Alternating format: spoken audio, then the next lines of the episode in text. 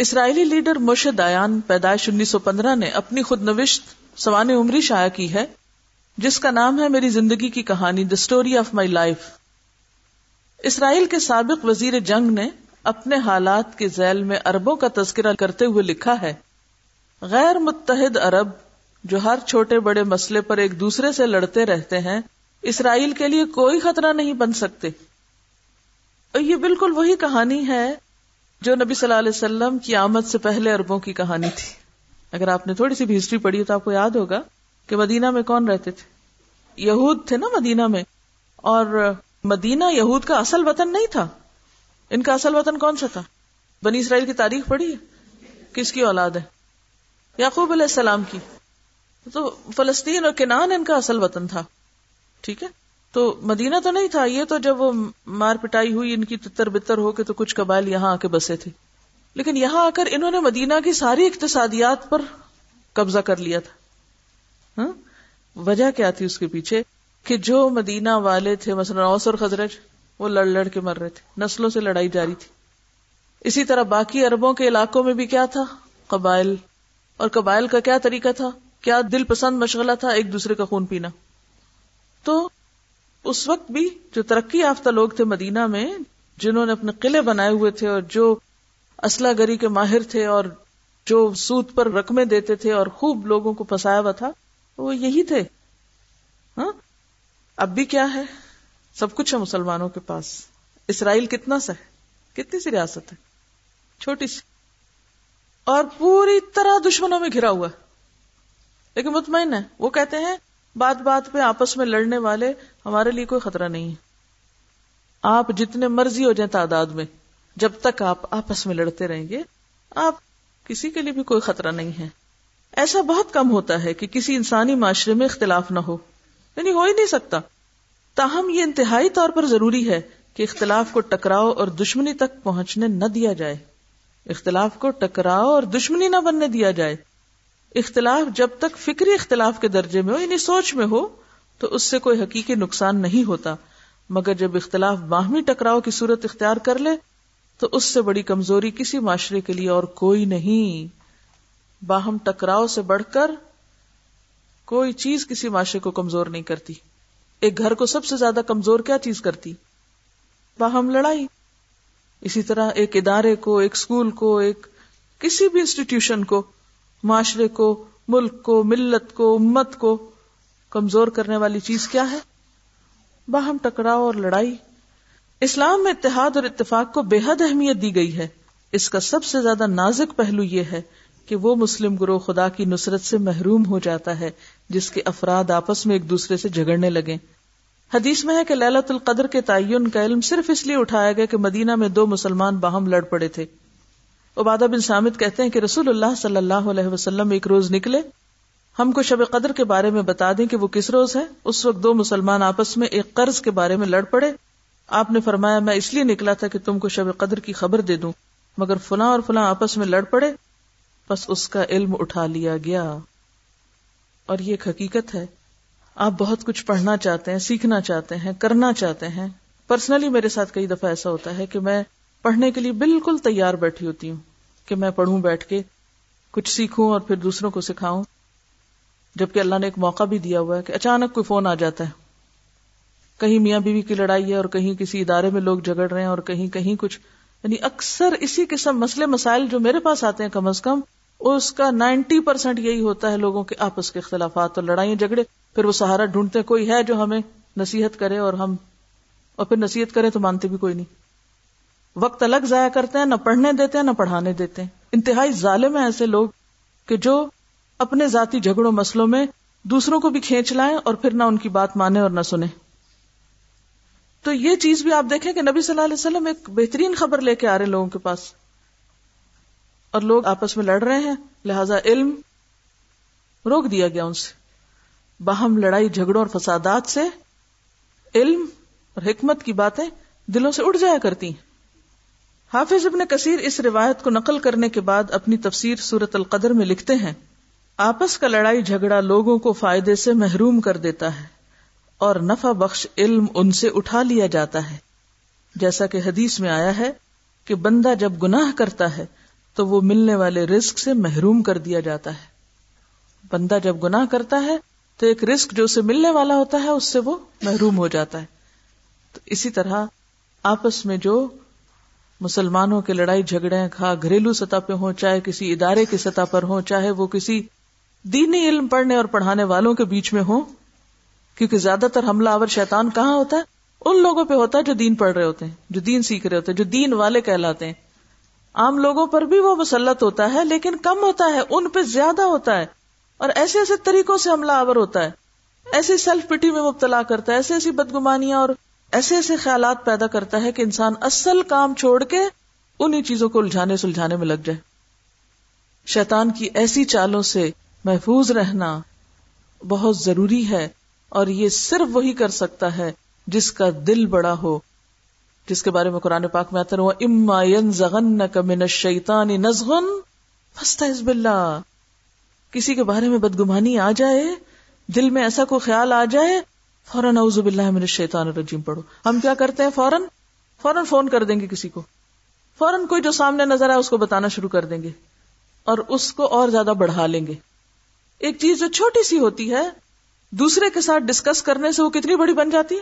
پہاڑ جتنی بڑی بن جاتی اور آپ کی ساری توجہ اس طرف چلی جاتی حالانکہ اگر آپ پہلے ہی لمحے کو اس کو اپنے دل کے اندر ہی ختم کر لیں، اس بدگمانی اور اس برے خیال کو تو کیا ہوگا؟ وہ وہیں ختم ہو کے آپ کے دل کے اندر ہی اس کی قبر بنے گی۔ اور جب آپ منہ کے رستے اس کو باہر نکال دیتے ہیں، تو شر پھیلنے لگتا ہے۔ لیکن ہمارے اندر اتنا صبر اور برداشت ہوتا ہی نہیں کہ ہم ایسی چیزوں کو روک لیں۔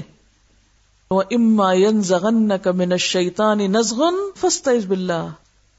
اور پھر اس سے پیچھے انہی آیات میں کیا آتا ہے؟ ادفع باللتی ہی احسن کسی نے برا کر بھی دیا ہے تو تم کیا کرو؟ تم اچھا کر دو نا۔ فَإِذَا الَّذِي بَيْنَكَ وَبَيْنَهُ عَدَاوَةٌ۔ تم تو محبتوں کے دعوے کرتے ہو آپس میں۔ عداوت بھی ہو تو اللہ نے عداوت کا علاج بھی یہی بتایا۔ دشمنی کا علاج بھی یہی ہے۔ ادفع باللتی ہی احسن۔ کیا علاج ہے؟ ادفع باللتی ہی احسن۔ فَإِذَا الَّذِي بَيْنَكَ وَبَيْنَهُ عَدَاوَةٌ۔ كَأَنَّهُ وَلِيٌّ حَمِيمٌ۔ ایک سوال ہے میرا آپ سے۔ آپ سب دین پڑھتے پڑھاتے ہیں۔ کیا واقعی آپ کے ساتھ بیٹھنے والے، ساتھ پڑھنے والے، آپ کے ہم سفر، وہ آپ کے ولی حمیم ہیں؟ کتنی محبت ہے آپ کو ان سے واقعی سچی؟ کہیں ایسا تو نہیں کہ دل پھٹے ہوئے؟ نہیں، اچھی طرح جائزہ لے لیں، سچ بولیں۔ ولی حمیم، ولی تو گہرے دوست کے لیے ہوتا ہے، اور حمیم کہتے ہیں جس کا دل ابل پڑے۔ حمیم گرم ابلتے پانی کو بھی کہتے ہیں نا؟ جس کا دل ابل پڑے اپنے ساتھی کی تکلیف پر، اس کی غلطی پر۔ ہمارا کوئی دوست غلطی کرے تو اس پر بھی ہم ابل پڑے۔ تپ جائیں کہ میرے دوست نے یہ غلطی کر دی۔ میں تو اس کو نہیں کرنے دوں گا یہ غلطی، میں تو روک لوں گا اس کو۔ جب تک یہ کیفیت نہ ہو اپنے ساتھیوں کے لیے، اتنی ہمدردی نہ ہو، تو بات نہیں بنتی۔ کوئی اتحاد سے اتحاد قائم نہیں ہوتا۔ ہم فوراً نشر کرنا شروع کر دیتے ہیں اس بات کو۔ تو یہ شیطان کی بہت بڑی چال ہوتی ہے۔ تو اللہ تعالیٰ کیا فرماتے ہیں؟ وما يلقاها الا الذين صبروا وما يلقاها الا ذو حظ عظيم۔ یہ کیفیت اور یہ صفت نہیں ملتی مگر کس کو؟ صبر کرنے والوں کو، روک لینے والوں کو۔ بس دل کی بات ادھر ہی چھوڑو، مت بولو کسی سے، مت ڈسکس کرو۔ کیونکہ جب ہم ڈسکس کرتے ہیں نا شیطان اور زیادہ پھر اسی چیز کو بڑھانا شروع کر دیتا ہے۔ وما الا ذو حظ عظیم یہ ہیں بڑے خوش قسمت لوگ۔ اصل خوش قسمتی ان کی ہے۔ ومن احسن قولا ممن دعا الى اللہ وعمل صالحا۔ اس سے اچھی کس کی بات ہے؟ جو خود بھی اچھے کام کرے اور دوسروں کو بھی اللہ کی طرف بلائے۔ آپ سب کا یہی مشن ہے نا؟ ہم بھی اچھے بن جائیں اور دوسرے لوگوں کو بھی اچھا بنا دیں۔ آپ سب کے یہاں آنے، بیٹھنے، دین پڑھنے، سیکھنے، سکھانے کا ایک ہی مقصد ہے کہ خود بھی اچھے بن جائیں اور دوسروں کو بھی اللہ سے جوڑ دیں۔ یہ ہر وقت دعوے کرتے رہتے نا۔ اگر کوئی پوچھے، یہاں کیوں آئی آپ؟ کیوں پڑھ رہی تو یہی آپ بتائیں گے نا اس کو کہ میرا دل چاہتا ہے میں اور اچھی ہو جاؤں کچھ اور سیکھ لوں۔ لوگوں کو بھی سکھانے کا کوئی اور طریقہ پتا چل جائے۔ تو اللہ تعالیٰ فرماتے ہیں، یہ سب سے اچھا کام ہے زندگی کا، جس کی یہ نیت اور یہ ارادہ ہے۔ وہ امل اور وہ اچھے نیکی کے کاموں میں آگے بڑھے۔ نیک کام کرے، وقال اننی من المسلمین، اور وہ کہے کہ میں مسلمانوں میں سے ہوں۔ فرما بردار ہوں اللہ کا۔ ولا تستوی الحسنۃ ولا السیئہ۔ لیکن جو ہی آپ یہ دعویٰ کرتے ہیں، اللہ آپ کو آزما لیتا ہے۔ اب آپ کو اپنے نفس اور مرضی کے خلاف حالات سے سابقہ پیش آتا ہے۔ اور وہ ان لوگوں کی طرف سے بھی جو آپ ہی کی طرح یہی مقصد لے کے یہاں جمع ہوئے ہیں، وہ بھی اسی مقصد کے لیے آئے ہوئے ہیں۔ تو اب کیا ہے؟ اللہ تعالیٰ فرماتے جب ایسی صورت پیش آ جائے تو یاد رکھو، لا تستوی الحسنت ولا سیاح اچھائی اور برائی ایک جیسے نہیں ہوتی۔ ادفا دور کرو کس کو؟ برائی کو، بلتی ہی احسن۔ اچھے سے۔ وہ جو پہلے میں نے آپ کو پہلی سچویشن میں ٹیسٹ لینے کو کہا تھا اپنا، نتیجہ کیا کہ فیض اللہ بین کا بین ہوا دعوت آپس کے دوست تو کیا؟ جن سے دشمنی ہے، ان کو بھی دوست بنا لو گے۔ اور کیسے دوست؟ انا ولی حمیم ہم نے اپنے کتنے دوستوں کو دشمن بنا لیا؟ ہاں؟ بہت سے اختلاف ہے اور کتنے دشمنوں کو دوست بنایا؟ یہ چیلنج ہے آپ کے لیے کہ مخالفوں کو دوست بنائے وما الزین صبر یہ سب کے کام تھوڑی ہیں۔ سب یہ تھوڑی کر سکتے ہیں۔ یہ وہی کر سکتے ہیں جن کے اندر صبر ہو۔ وما ذو حظ نظیم یہ بڑے دل والے کرتے ہیں۔ اور بڑے ہی خوش قسمت ہوتے ہیں وہ لوگ، کیونکہ ان کو اجر بھی تو پھر اتنا ہی بڑا ملے گا نا، جو اتنا اپنے آپ کو کنٹرول کر سکے کہ اپنے مخالفین کے ساتھ بھی اچھا برتاؤ کر سکے۔ لیکن شیطان نہیں کرنے دے گا۔ شیطان تو دوستوں کو بھی دشمن بنائے گا۔ وہ اما زغن کا من شیتان نزغن فستا بلّہ ان سمی العلیم شیطان آ جائے گا اور وہ تو آتا رہے گا، پلٹ پلٹ کے آئے گا، من شر الوسواس الخناس، اور آپ نے کیا کرنا ہے؟ ہر دفعہ اس کو پیچھے کرنا ہے۔ کہ مجھے نہیں یہ بات سننی اور نہ ماننی اور نہ ایسا کرنا، کیونکہ یہ میرے دین کی روح کے خلاف ہے۔ تو اتحاد نہیں قائم ہو سکتا اور آپ سب مل کے اللہ کی رسی نہیں مضبوط پکڑ سکتے، اور اگر آپ کا اللہ سے تعلق نہیں جڑا ہوا، تو پھر آپ لوگوں کو بھی اللہ سے نہیں جوڑ سکتے۔ ایک شخص جس کے اپنے ہاتھ میں رسی کوئی نہیں، اس کا اپنا ہی تعلق اللہ سے نہیں۔ ہاں؟ نہیں اگر ہم مسلمان ہی آپس میں نہیں جڑتے تو نان مسلم کو مسلمان کیسے بنا سکتے ہیں؟ خود تو پکڑی نہیں رسی اور کسی کو کہ آؤ تم بھی آ جاؤ اس میں۔ کیسے آئے گا وہ ادھر؟ تو اس لیے بحبل اللہ جمی ان ولا تفرق صرف کٹھے ہونا مقصود نہیں، بھیڑ کرنا نہیں مقصد۔ آپ دیکھیں نا، آیت کے دو حصے نمبر ایک واتسم پکڑو یعنی کٹھے ہو جاؤ۔ جمیان مل کے پکڑو۔ الگ الگ، اکیلے اکیلے نہیں۔ اکٹھے ہونا ضروری۔ نمبر دو، ولا تفر رکھو اب کٹھے تو ہو گئے۔ بہت سے لوگ بڑے جذبوں کے ساتھ گھر سے نکل آتے ہیں کٹھے ہو جاتے ہیں۔ ایک چھت تلے بھی ہوتے ہیں۔ لیکن ساتھ ہی کیا کرتے ہیں؟ آپس میں لڑنا شروع کر دیتے ہیں۔ ایک دوسرے سے بدگمانیاں، ایک دوسرے سے غصہ، ایک دوسرے کی کاٹ، ایک دوسرے کے پیٹ پیچھے چھرے کھبونا، ایک دوسرے کی جڑیں کاٹنا۔ ایک دوسرے کو لیٹ ڈاؤن کرنا۔ یہ سب کیا ہے؟ یہ ذات کی بڑائی چاہنا۔ میں نمایاں ہو جاؤں، میں اہم ہو جاؤں، ہر چیز میری مرضی کے مطابق ہو جائے اور دوسرا لوگوں کی نظروں سے گر جائے، اس کو پیچھے چھوڑ دیا جائے۔ ایسا کرنے والے کبھی بھی دین کی کوئی خدمت نہیں کر سکتے۔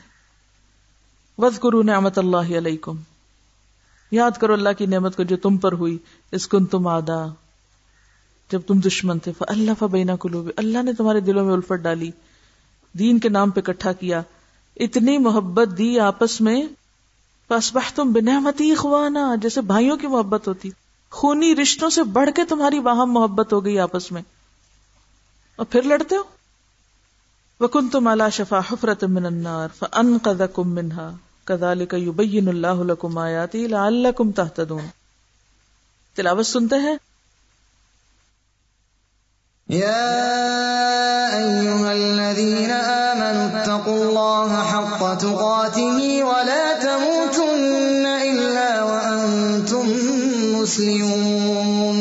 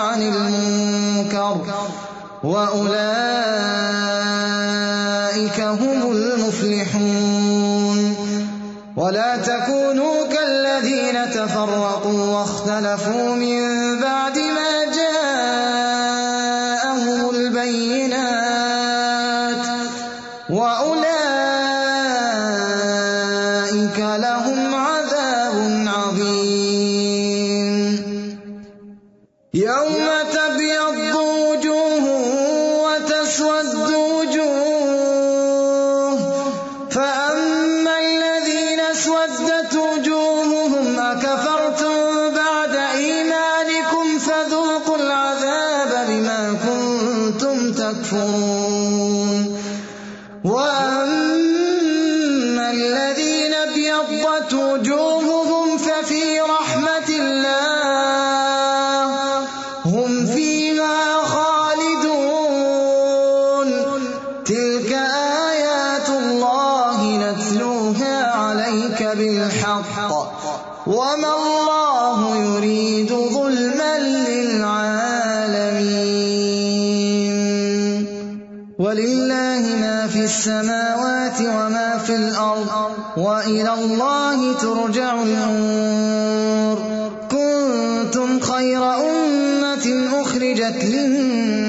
للناس تأمرون بالمعروف وتنهون عن المنكر وتؤمنون بالله ولو آمن أهل الكتاب لكان خيرا لهم منهم المؤمنون وأكثرهم الفاسقون اس میں آپ دیکھیے کہ پہلے ہمیں تلقین کی گئی کہ اللہ کی رسی کو مضبوط پکڑ لو، تفرقہ نہ کرو اور تفرقہ بازی جو ہے وہ انسان کو عذاب عظیم سے دوچار کرنے والی ہے۔ پھر آپ دیکھیں بیچ میں آیا ول تکم من کو ممت یدون الخیر اتحاد اور اتفاق کے بعد امر بالمعروف اور نہیں انل منکر کی ذمہ داری اور خیر کی طرف بلانے کی بات۔ کہ یہ کام اسی وقت ہو سکتا ہے جب اتحاد ہو۔ اور پھر دوبارہ روکا گیا، ولا تکون کلزین تفر رکھو ان قوموں کی طرح، ان لوگوں کی طرح نہ ہو جاؤ جنہوں نے تفرقہ کیا۔ اور دین کا علم آنے کے بعد پھر بھی اختلاف کیے۔ وہ الا کا لہم عذاب نظیم تو کس کے لیے عذاب عظیم؟ جو دین پڑھ کے، دین میں آ کے، دین کی سمجھ رکھتے ہوئے تفرقہ اور اختلاف کریں۔ ایسے لوگوں کی شامت زیادہ ہے۔ یعنی جو دین میں آ کے پھر اختلاف اور افطراک کریں۔ اسی کو پھر آگے کفر سے بھی تعبیر کیا گیا۔ کہ یہ تو دین پڑھنا اور پڑھانا اور یہ سب کچھ پھر کیا ہے؟ یہ صرف ایک لبادہ اڑا ہوا ہے۔ یہ ظاہری دینداری ہے۔ جب تک دل نہیں جڑے ہوئے۔ آپ دیکھیں کہ آپ طاقت کب بنتے ہیں؟ جب آپ جڑتے ہیں۔ اس کو ایک مثال سے یوں سمجھے کہ جیسے اگر آپ ایک ریت کی مٹھی بھر کے کسی پہ پھینکتے ہیں، تو چوٹ لگے گی اس کو؟ نہیں لگے گی۔ اس کے بجائے اگر آپ گندی ہوئی مٹی کا گولا بنا کے، چاہے وہ گیلا ہی ہو، ایک پیڑا بنا کے آپ مارے کسی کو، صرف اسی وزن کا، کیسے لگے گا اس کو؟ زور سے لگے گا نا؟ کیونکہ وہ جمع تھے، وہ یا جان تھے۔ گندے ہوئے تھے آپس میں۔ آپ تھوڑے بھی ہوں، کم بھی ہوں۔ اگر آپ یک جان ہے نا، ایک دوسرے کے ساتھ جڑے ہوئے ہیں، جمے ہوئے ہیں، ایک دوسرے کو پہچانتے ہیں، ایک دوسرے کی عزت کرتے ہیں، ایک دوسرے میں دلچسپی لیتے ہیں۔ کیونکہ ایک اور مسئلہ یہ خود پرستی کا کیا ہے کہ ہم صرف اپنی ذات سے غرض ہے ہمیں دوسرے میں دلچسپی کوئی نہیں ہوتی۔ کون کیا ہمیں کیا پرواہ ہوگا؟ کوئی ہماری اپنی ایک شان ہے، ہمارا اپنا ایک مقام ہے۔ ہم کیوں تکلیف گوارا کریں؟ یہ جانے کہ ہمارے ساتھ کون کیا کر رہا ہے۔ چاہے وہ بھی دین کی طرف نکلا اور ہم بھی۔ تو جب تک ہم یک جان بھی نہیں ہوتے، تب بھی دین کا کام نہیں ہو سکتا۔ جب تک گندیں گے نہیں، بندھیں گے نہیں۔ ورنہ کیا ہے؟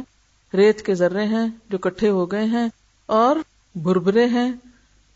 کوئی طاقت نہیں ان کی۔ ان سے کوئی چینج نہیں آ سکتا معاشرے میں۔ کوئی چینج۔ اس کی توقع ہی نہ رکھے۔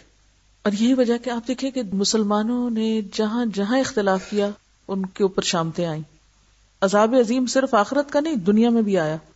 بغداد کی سلطنت کیوں تباہ ہوئی؟ اسپین سے مسلمان کیوں نکالے مارے گئے؟ پھر اسی طرح یہ لکھتے ہیں، پندرہویں صدی میں عرب تاجر جنوبی ہند کے ساحلی علاقوں کی تجارت پہ چھائے ہوئے تھے۔ اس زمانے میں ہندوستان اور بیرونی دنیا کے تمام بری اور بحری راستوں پر مسلمانوں کا قبضہ تھا۔ کیا تھا؟ ہندوستان اور بیرونی دنیا کے سارے بری بحری راستوں پہ مسلمانوں کا قبضہ تھا، ان کی ٹریڈ تھی۔ وہ ان کے ذریعے نہایت کامیاب تجارت کر رہے تھے۔ مگر سولہویں صدی کے آغاز سے تاریخ بدلنا شروع ہوئی۔ واسکو ڈی گاما نے یورپ اور ہندوستان کے درمیان بحری راستہ دریافت کیا۔ اس کے بعد پرتگالی تاجروں کے قافلے اس علاقے میں داخل ہونے لگے۔ یعنی یورپینس اس راستے سے ہندوستان میں داخل ہونے لگے۔ دھیرے دھیرے یعنی آہستہ آہستہ انہوں نے ہندوستان کی بیشتر ساحلی تجارت پہ قبضہ کر لیا اور مسلمانوں کو اپنی ہوشیاری سے اس علاقے کی تجارت سے بے دخل کر دیا۔ اس زمانے میں ہندوستان کے گرم مسالے بیرونی ملکوں میں بہت اچھی قیمت پہ فروخت ہوتے تھے۔ پرتگالی جہاز یہاں سے سیاہ مرچ، دارچینی، لونگ، جلوتری وغیرہ قیمتی پیداوار اپنے جہازوں میں بھر بھر کر لے جانے لگے اور مسلمانوں کے پاس صرف ڈلی اور ناریل کی معمولی تجارت رہ گئی۔ مسلمان صرف انہی چیزوں کی تجارت کر سکتے تھے جن کو پرتگالی لائق اتنا نہ سمجھتے نہیں کنڈم کر دیتے تھے کہ یہ ہماری ضرورت نہیں تو پھر مسلمان ان کو استعمال کرتے۔ تاہم اہم اور فائدہ بخش چیزوں کی تجارت پرتگالیوں نے اپنے قبضے میں لے رکھی تھی۔ پرتگالیوں نے اپنی ہوشیاری سے ساحلی راجاؤں کو اپنا متی بنا کر بندرگاہوں پہ قبضہ کر لیا۔ اسی طرح ملاقہ اشی، وناسری وغیرہ خشکی کے راستے انہوں نے اربوں کے لیے بند کر دیے۔ حتیٰ کہ ان کے امان اور ان کے اجازت نامے کے بغیر کوئی اس علاقے میں بحری سفر نہیں کر سکتا تھا۔ مسلمانوں کی معمولی تجارت بھی پرتگالی جہازوں کے ذریعے ہوتی۔ مسلمانوں کی تجارتی کامیابیوں کے جلو میں اس علاقے میں اسلام تیزی سے پھیلنے لگا تھا۔ یعنی مسلمان تاجروں نے آ کر تیزی سے اسلام پھیلایا تھا۔ خصوصاً ساحلی علاقے بہت بڑے پیمانے پر اسلام کی تبلیغ کا مرکز بن گئے تھے۔ این اس وقت اس علاقے کی سیاست اور اقتصادیات پر پرتگالیوں کا قبضہ ہو گیا۔ نتیجہ یہ ہوا کہ تمام اسلامی سرگرمیاں ٹھپ ہو گئیں۔ ظاہر تاجر تجارت کرتا ہے، اس کا انٹریکشن بھی لوگوں سے ہوتا ہے، وہ مال کماتا ہے، وہ مال بھی خرچ کرتا ہے لوگوں پر۔ تو اخلاق اور مال دونوں کے ذریعے اسلام پھیلتا ہے۔ تو جب آپ کے پیٹ میں کھانے کو کچھ نہیں، آپ کوئی کام کاج نہیں کرتے، آپ دوسروں کے آگے ہاتھ پھیلانے والے اور دوسروں کے فنڈز پہ جینے والے ہیں اور مکروز ہیں، تو آپ اسلام کی دعوت کے قابل تو نہیں ہے نا؟ بہرحال، اسلام کی اشاعت کا کام رک گیا۔ ایک تاریخ بنتے بنتے رہ گئی۔ مسلمانوں کے اوپر پرتگالیوں کی فتح کا راز کیا تھا؟ اس کی سب سے بڑی وجہ یہ تھی کہ مسلمانوں میں نا اتفاقی پھیلی ہوئی تھی۔ جبکہ پرتگالی حد درجہ اتفاق اور اتحاد کے ساتھ کام کرتے تھے۔ سیاح زین الدین نے لکھا ہے، پرتگالی بڑے ہوشیار، فریبی اور اپنی مسلحت کے بڑے ماہر ہیں۔ ضرورت کے وقت اپنے دشمنوں کی خوشامد کرنے میں بھی ان کو آر نہیں ہوتی۔ ان میں بڑا اتحاد ہے۔ ان میں بڑا اتحاد ہے، وہ اپنے سرداروں کے حکم سے کبھی سرتابی نہیں کرتے۔ یعنی اتحاد کا ایک اور ذریعہ کیا ہوتا ہے کہ جو آپ پر امیر ہو، بڑا ہو، اس کی بات مان لو، چاہے مرضی کے خلاف ہو۔ اپنے دارالحکومت سے دوری کے باوجود ان میں کبھی اختلاف نہیں ہوتا۔ اپنے دارالحکومت سے دوری کے باوجود ان میں کبھی آپس میں اختلاف نہیں ہوتا۔ آج تک یہ سننے میں نہیں آیا کہ انہوں نے اقتدار کے حصول کے لیے اپنے کسی بڑے آدمی کو قتل کیا ہو۔ ہمارے یہاں تو کیا ہوتا ہے؟ اور بڑے صغیر میں بھی کیا ہو رہا تھا؟ ہوں اپنے بھائی کو قتل کر کے، باپ بیٹے کو، بیٹا باپ کو، کرسی کی خاطر کتنی جنگیں ہوئی ہیں؟ کتنے قتل و غارت ہوئی ہے یہی وجہ ہے کہ تعداد کی کمی کے باوجود وہ مالا بار وغیرہ کے راجاؤں کو اپنا متی بنانے میں کامیاب ہو گئے۔ اس کے برعکس مسلمانوں کا یہ حال ہے کہ ان کی فوج اور ان کے سرداروں میں بہت اختلاف ہے۔ ان کا حصول اقتدار کا جذبہ اتنا بڑا ہوا ہے۔ حصول اقتدار کا جذبہ یعنی کرسی پہ قبضہ کرو کسی طرح، یہ اتنا زیادہ ان کے اندر یہ جذبہ کہ اس کی خاطر وہ باہم ایک دوسرے کو قتل کرنے سے بھی نہیں چوکتے۔ یعنی بڑا بننے کی خواہش اس حد تک زیادہ ہے، عہدے حاصل کرنے کی خواہش اس حد تک زیادہ ہے کہ اگر اس کے لیے کسی کو اخلاقی طور پہ مارنا پڑے، وہ تو دور کی بات، جان بھی اس کی لینی پڑے تو لینے سے نہیں چوکتے۔ حالانکہ اسلام میں قتل کو کیا کہا گیا؟ کتنی شدت سے قتل کی مخالفت کی گئی کہ ایک انسان کا قتل پوری انسانیت کی قتل لیکن اس قرآن کو ماننے کے باوجود، اس دین کو ماننے کے باوجود اور دیندار کہلانے کے باوجود ہم ایسی بد اخلاقی سے باز نہیں آتے۔ کامیابی کہاں سے ہو سکتی ہے؟ تو اگر ان حالات میں ہم یہ سمجھتے کہ ہمارے معاشرے کے اندر کوئی اسلامی حکومت قائم ہو جائے گی، تو بات یہ ہے کہ جب تک گراؤنڈ پریپیئر نہ ہو، جب تک آپس میں اتفاق، اتحاد اور محبت اور پھر یہ سب اختلاف کے باوجود یہ نہیں ہو سکتا کہ کوئی دو انسان بھی ہنڈریڈ پرسینٹ ہر بات پہ ایک دوسرے سے متفق ہو یہ انسانی نفسیات کے خلاف ہے۔ بے شمار مواقع پر ایسا ہوا ہے کہ بڑے بڑے فقہا اور علماء اور ان کے شاگرد باہم ایک مسئلے میں اختلاف کرتے ہوئے نظر آتے ہیں۔ یعنی حتیٰ کہ کہیں اتفاق ہوتا نظر نہیں آتا۔ یہ اختلاف کیا ایک دوسرے کی زیادہ دعوت میں تھا؟ نہیں۔ یہ وسط تھی، ذہنی وسط کہ ایک تصویر کے کئی رخ دیکھو۔ مختلف چیزوں کو دیکھو، ہر انسان کو اللہ نے اور طرح کی نظر دی ہے۔ جب ایک ہی مسئلے کے اوپر دس رائے آئیں گی، دس چیزیں سوچی جائیں گی، تو کتنی وسط ہو جائے گی اس میں۔ کتنی بہتر چیز پھر سامنے آ سکتی ہے۔ اور اگر ایک چیز میں بس ایک ہی شخص سوچتا چلا جائے اور باقی دماغ بند کر کے بیٹھے ہوئے ہو تو وہ کریٹیوٹی تو نہیں۔ جہاں کریٹیوٹی ہوگی، جہاں جدت ہوگی، وہیں اختلاف ہوگا۔ تو اس اختلاف کے ساتھ پھر باہم جڑ کے رہنا، نہ آپس کے احترام، محبت میں کمی ہونے دینا، بلکہ اس کو دین کے فائدے میں سمجھنا، یہ سوچ آج نہیں رہی مسلمانوں کے اندر۔ اسی وجہ سے ذرا کوئی شخص میری مرضی کے خلاف بات کر جائے تو میں میں کیا کرتی ہوں پھر؟ سوچیے اپنے آپ کا ہر ایک میں اپنے آپ کو اور آپ سب سوچیے اپنی اپنی جگہ۔ کوئی شخص میری رائے سے اختلاف کر جائے تو میرا ریئیکشن کیا ہوتا ہے؟ کوئی شخص میری بات نہ مانے، کوئی شخص میری عزت نفس کو کوئی ٹھیس پہنچا جائے میں اس کی دشمنی دل میں پال کے جمع کر کے سینت سینت کے رکھتی ہوں اور ہر چھوٹے بڑے موقع پر پھر اس پٹاری کو کھول لیتی ہوں۔ وہ فلاں ایک موقع پر اس نے میرے ساتھ یہ زیادتی کی تھی، مجھے یاد ہے اچھی طرح۔ میں نہیں بھولی آج تک۔ بھول سکتی بھی نہیں۔ معاف بھی نہیں کر سکتی۔ لیکن میں دین کی خدمت ضرور کرنا چاہتی ہوں۔ دل ہیں کہ نفرتوں کے بھرے ہوئے ہم معاف کرنے کو کیا سمجھتے ہیں؟ کس کو کہتے ہیں معاف کرنا؟ معاف کرو، ایسا بھلا دو۔ کیا کیا تھا، کس نے کیا نہیں کیا تھا۔ ان باتوں کے لیے وقت ہی نہ رہے۔ اس کو کہتے ہیں معاف کرنا۔ کیونکہ جو شخص آگے جا رہا ہو، وہ کیا کرے گا؟ پیچھے پڑ مڑ کے دیکھے گا۔ ایسا شخص جو آگے چلنے والا ہو، اگر وہ دس دفعہ پیچھے دیکھے گا، وہ اس نے کیا کیا تھا اور وہ فلاں کیا کرتا تھا؟ اور وہ ایک موقع پر فلاں تاریخ کو فلاں شخص نے کیا وہ آگے چل سکتا ہے؟ ہو تو کرتے ہیں ایکسیڈنٹ ہی تو ہو رہے ہیں ہر جگہ۔ یہی ایکسیڈنٹ تو ہیں۔ چل آگے کو رہے ہیں، آگے جانا چاہتے ہیں اور دیکھتے پیچھے رہتے ہیں۔ سوچتے ماضی میں تو جو مستقبل میں سوچ نہ سکے، وہ مستقبل کے لیے پریپیئر کیسے ہو سکتا ہے؟ اس کو پا کیسے سکتا ہے؟ تو یہ ہماری بہت بڑی مشکل ہے۔ جس سے اگر ہم نہیں نکلے تو یہ کام نہیں ہو سکتا جو آپ کرنا چاہتے ہیں۔ اور آپ اس نتیجے کو نہیں پہنچ سکتے جس کو آپ مفلحون کا درجہ کہتے ہیں۔ آپ دیکھیے کتنا سخت آئے تھا یہ۔ ولا تکونو کل لذین تفر تفرقو وختلفو لا تکونو بالکل نہیں کر سکتے تم یہ کہ آپس میں تفرقے بازی کرو اور اختلاف کرو۔ جبکہ تمہارے پاس دین آ چکا۔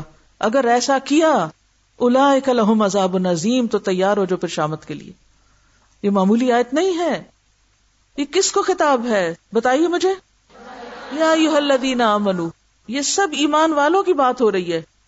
یہ سب کس کی بات ہو رہی ہے؟ براہ راست ایمان والوں سے خطاب ہے۔ کیا؟ اتق اللہ وا تسمو ولا تفرقو وز کرو ول تکن اور پھر ولا تکون ولا تکون کلین تفرقو وختلفو یہ ہم سے کہا جا رہا ہے، اور ہمیں کہا جا رہا ہے، اگر تم باز نہ آئے تو تم کو کیا ملے گا؟ الا لہم عذاب عظیم ہم سمجھتے ہم تو ایمان والے ہیں۔ ہمارے لیے کہاں عذاب عظیم؟ ہم تو اتنے اچھے اچھے کام کر رہے ہیں، اتنے بڑے درس دیتے ہیں۔ ہفتے میں کوئی دن خالی نہیں، میرا درس سے لیکن دل کو پرکھنے کا کبھی مہلت ہی نہیں، اپنے جائزے کی ضرورت ہی نہیں۔ تو یہاں پر کیا کہا جا رہا ہے؟ جو یہ کرے گا، جس نے ایسے کام کیے اور جس نے اختلاف کو جنم دیا اور تفرق بازی کی خواب دین کے کام میں کرے اللہ لحم عذاب نظیم یہ عذاب عظیم اس لیے بھی ہے کہ جو لوگ دین کے نام پہ کٹھے ہو کے لڑے جھگڑے ایک دوسرے کے احترام نہ کریں اور ایک دوسرے کے پیچھے اس کی جڑ کاٹے وہ ایسے نمونے پیش کرتے ہیں کہ جس سے لوگ دین کی طرف آنے کی بجائے دین سے بھاگ جاتے ہیں۔ آج لوگ مسلمان کیوں نہیں ہونا چاہتے؟ وہ کہتے ہیں قرآن پڑھتے ہیں تو سب ٹھیک نظر آتا ہے، مسلمانوں کو دیکھتے ہیں۔ تو اسلام قبول کرنے کو دل نہیں چاہتا کہ ہم ان کے ساتھ شریک ہو ان کے نام سے پہچانے جائیں۔ اس امت میں شامل ہو غیر مسلموں کے سامنے دنیاوی مفادات ہوتے ہیں۔ یعنی ان کی دنیا کی محبت اتنی اسٹرانگ ہوتی ہے کہ اس کی خاطر اتحاد کر لیتے ہیں۔ لیکن ہمارے اللہ سے محبت کے دعوے اتنے جھوٹے ہوتے ہیں کہ اس کی وجہ سے ہم ان لوگوں سے محبت نہیں کر سکتے جو اللہ کے رستے میں نکلے ہوئے ہوتے ہیں۔ یہ جھوٹا دعویٰ ہوتا ہے اللہ سے ہم بڑی محبت کرتے ہیں۔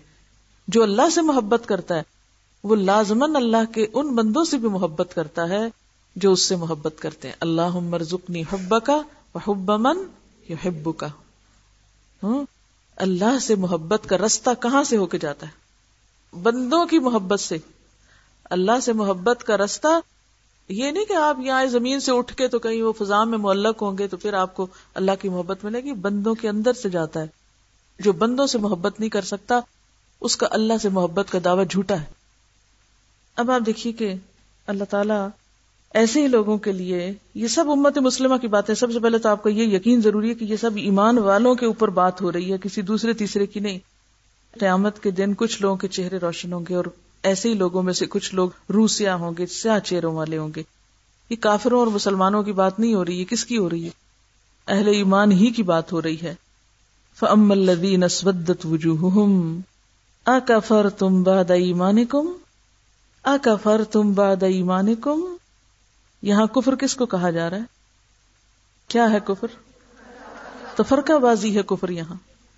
ایسے لوگوں کا ایمان ہی معتبر نہیں۔ فضوق العذاب، مزہ چکھو اب عذاب کا، چاہے یہ دنیا کا ہو، چاہے آخرت کا۔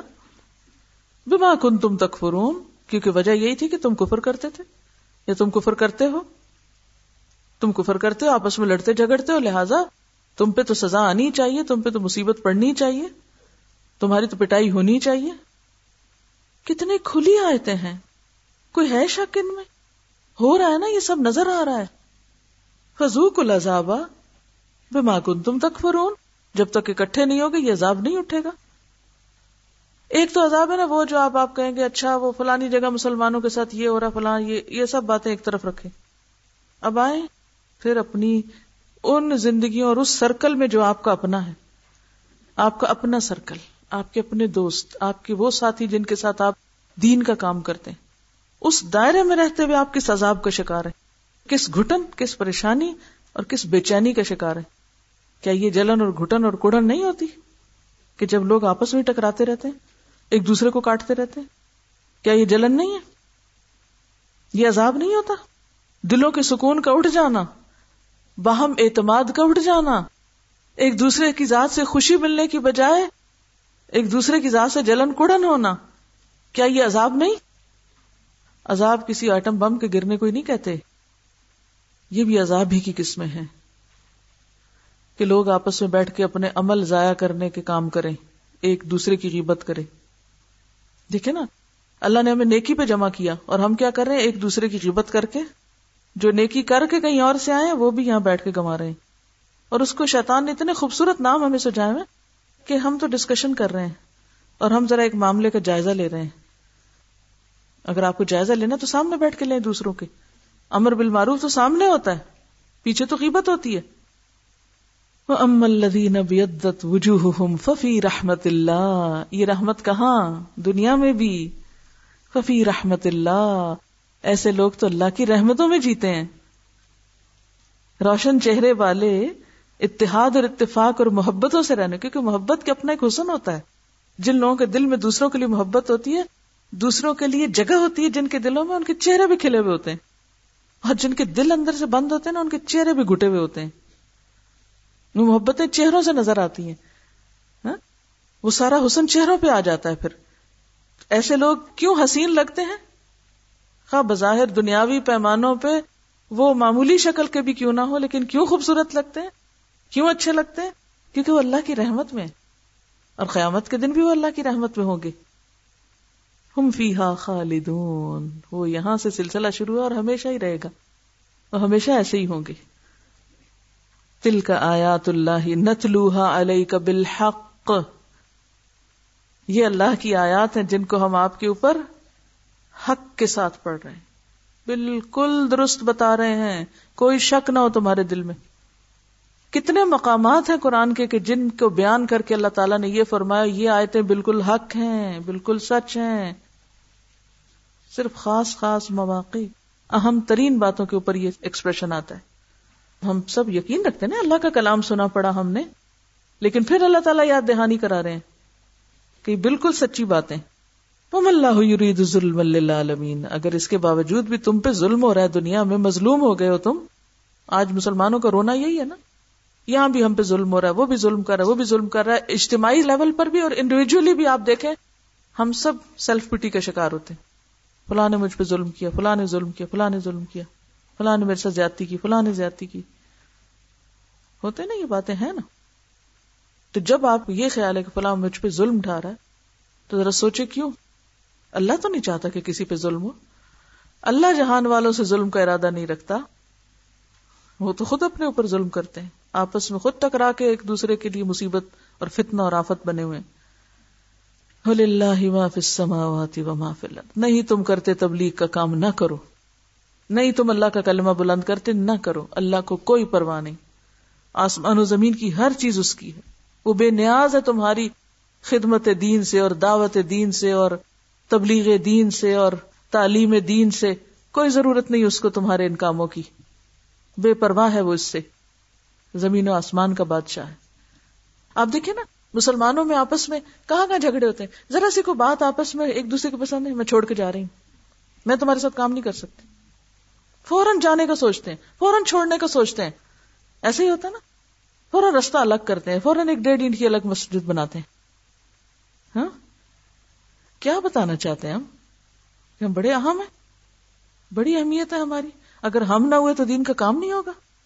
یہ کام چلے گا نہیں۔ اللہ کو ضرورت ہی نہیں کہ تم کچھ کرو۔ سب کچھ اسی کا ہے۔ وہ اللہ ترجا الامور اور یاد رکھو جو کچھ تم کر رہے ہو، سب حاضر ہوگا اللہ کے ہاں۔ حساب کتاب ہوگا تمہارا۔ آپ دیکھیں کہ اس سارے فساد کا الٹیمیٹ نزلہ کس پہ جا کے گرتا ہے؟ انسانوں پہ گرتا ہے نا۔ جب مسلمان لڑتے ہیں تو نقصان کس کو؟ ہوتا ہے انسانیت کو۔ کیونکہ ہم انسانوں کے لیے پیدا کیے گئے نا کہ ہمیں انہیں اللہ سے جوڑنا۔ جب ہماری انرجی ادھر جانے کی بجائے آپس کے ٹکراؤ پہ لگتی ہے، تو لوگ جہنم کا ایندھن بننے لگتے ہیں۔ جتنے لوگ جہالت میں، کفر میں، لا علمی میں مرتے ہیں، مصیبت کا شکار ہوتے ہیں اس کا سبب کون بنا؟ ایسے لوگ بنے جن پہ اللہ نے ذمہ داری ڈالی تھی کہ وہ دوسروں کی اصلاح کا کام کرے وہ تو آپس میں سر ٹکرا رہے ہیں۔ اصلاح کا کام کہاں سے ہوگا؟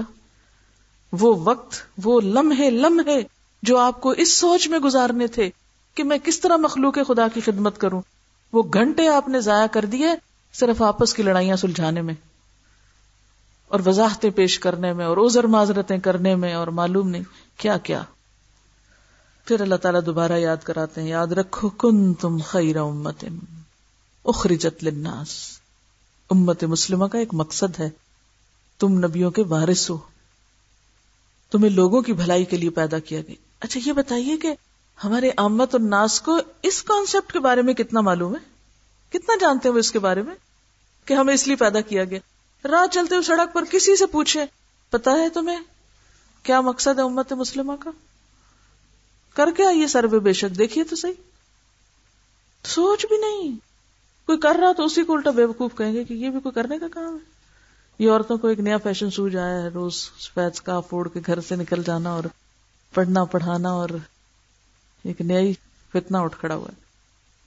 اور ابھی تو کیا کیا ہے؟ کچھ بھی نہیں کیا ابھی تو خود ہی کٹھے بیٹھے ہوئے لوگوں تک تو گئے ہی نہیں۔ لوگوں تک تو پہنچے ہی نہیں۔ اگلا مرحلہ تو آیا ہی نہیں۔ اور لوگوں سے بھی مراد ہم زیادہ زیادہ کیا لے لیں گے؟ اپنے ہی مسلم بس انہیں کو تھوڑا سا پڑھا ٹکا کے ہو گیا فرض ادا۔ وہ جو اتنی دنیا قرآن کو جانتی بھی نہیں، ان تک کب پہنچنا ہے؟ دیکھیے نا، تین دائرے آپ سمجھیے۔ ایک آپ کا اپنا دائرہ، یہ جو پڑھے لکھے لوگوں کا دائرہ۔ ایک سرکل زمین کے تین حصے نا جیسے۔ ایک اندر کا کور ہے۔ ایک اس کے بعد مسلمانوں کا دائرہ اور اس کے بعد پوری دنیا کا دائرہ۔ ہوں ایک کور ہے، ایک مینٹل ہے اور ایک کرسٹ۔ اب آپ دیکھیے، آپ تو کور میں ہی بیٹھے اندر ہی چھپے بیٹھے زیادہ سے زیادہ بھی نکلتے ہیں تو کہاں تک جاتے ہیں؟ مینٹل تک جاتے ہیں۔ اور جو اصل حصہ ہے زمین پہ انسانوں کا، جو ماسز ہیں، ان تک اسلام کا پیغام لے کے پہنچنے کی باری کب آئے گی؟ کہ ہمارے اندر اتنی کمپیٹنس اتنی قابلیت ہو کہ ہم اسلام کی حقانیت کو اس اللہ کی مخلوق کے سامنے پیش کر سکے۔ صحابہ کرام نے کیا کیا تھا؟ وہ مدینہ کی گلیوں میں گم ہو گئے تھے۔ بحر ظلمات میں دوڑا دیے گھوڑے ہم نے۔ مشرق، مغرب، ہر طرف۔ اور آپ کو پتا ہے کیسی کیسی قربانیاں کی تھی۔ وہ تم نے کبھی پڑھی نہیں، اس لیے ہمیں پتہ نہیں۔ لہٰذا ہم اگر ایک پتا بھی توڑ لیں تو لوگ ہم پہ ترس کھانے لگتے ہیں کتنی قربانی بےچاری کر رہی ہے۔ صبح ناشتہ بھی نصیب نہیں ہوتا۔ اما کے بھی آنسو ٹپ ٹپ گرتے ہیں۔ کیا ہو گیا بیٹی کو جنون؟ ناشتہ بھول گئی کرنا۔ کن تم خیر امت کیا آپ امت میں ہیں؟ اگر آپ ہیں تو اخرجت للناس ہیں پھر۔ اخرجت للناس ہیں۔ تأمرون بالمعروف وتنہون عن المنکر وتؤمنون باللہ۔ اب آپ دیکھیں، پہلے امر بالمعروف اور نہیں المنکر، پھر تؤمنون باللہ۔ کیونکہ ایمان باللہ پروو تب ہوگا، ایمان کی غیرت ثابت جب ہوگی، جب تم اللہ کے حکم کے خلاف کوئی چیز دیکھو گے تو تڑپ اٹھو گے۔ نہیں نہیں، یہ نہیں ہو سکتا، یہ نہیں کرنے دینا کسی کو۔ اور پھر اللہ تعالیٰ فرماتے ولو امن اہل الکتاب پہلے کتاب والی امتیں اگر یہ کر لیتی تو ان کے حق میں اچھا تھا۔ انہوں نے تو کوئی نہیں کیا۔ بس تھوڑے ہی تھے کرنے والے ان میں سے۔ منہم المومنون و اکثر الفاسقون۔ وہ فاسق ہو گئے اس لیے نہ کر سکے۔ اور آج ہم بھی کیوں نہیں کر پا رہے؟ کیونکہ اطاعت کا رستہ چھوڑ دیا نا۔ وآخر دعوانا الحمد للہ رب العالمین۔ سبحانک اللہم و بحمدک، نشہد اللہ الہ الا انت، نستغفرک ونتوب الیک۔ السلام علیکم ورحمۃ اللہ وبرکاتہ۔ يا أيها الذين آمنوا اتقوا الله حق تقاته ولا تموتن إلا وأنتم مسلمون۔ واعتصموا بحبل الله جميعا ولا تفرقوا واذكروا نعمة الله عليكم إذ كنتم أعداء فألف بين قلوبكم فألف بين قلوبكم فأصبحتم بنعمته إخوانا وكنتم على شفا حفرة من النار فأنقذكم منها. كذلك يبين الله لكم آياته لعلكم تهتدون. ولتكن منكم أمة يدعون إلى الخير ويأمرون بالمعروف وينهون عن المنكر وأولئك هم المفلحون ولا تكونوا كالذين تفرقوا واختلفوا من بعد ما جاءهم البينات وأولئك لهم عذاب عظيم يوم تبيض وجوه وتسود وجوه. فأما الذين اسودت وجوههم أكفرتم بعد إيمانكم فذوقوا العذاب بما كنتم تكفرون. وأما الذين ابيضت وجوههم ففي رحمة الله هم فيها خالدون. تلك آيات الله نتلوها عليك بالحق وما الله يريد ظلما للعالمين ولله ما في السماوات وما في الأرض وإلى الله ترجع الأمور كنتم خير أمة أخرجت للناس تأمرون بالمعروف وتنهون عن المنكر وتؤمنون بالله ولو آمن أهل الكتاب لكان خيرا لهم منهم المؤمنون وأكثرهم الفاسقون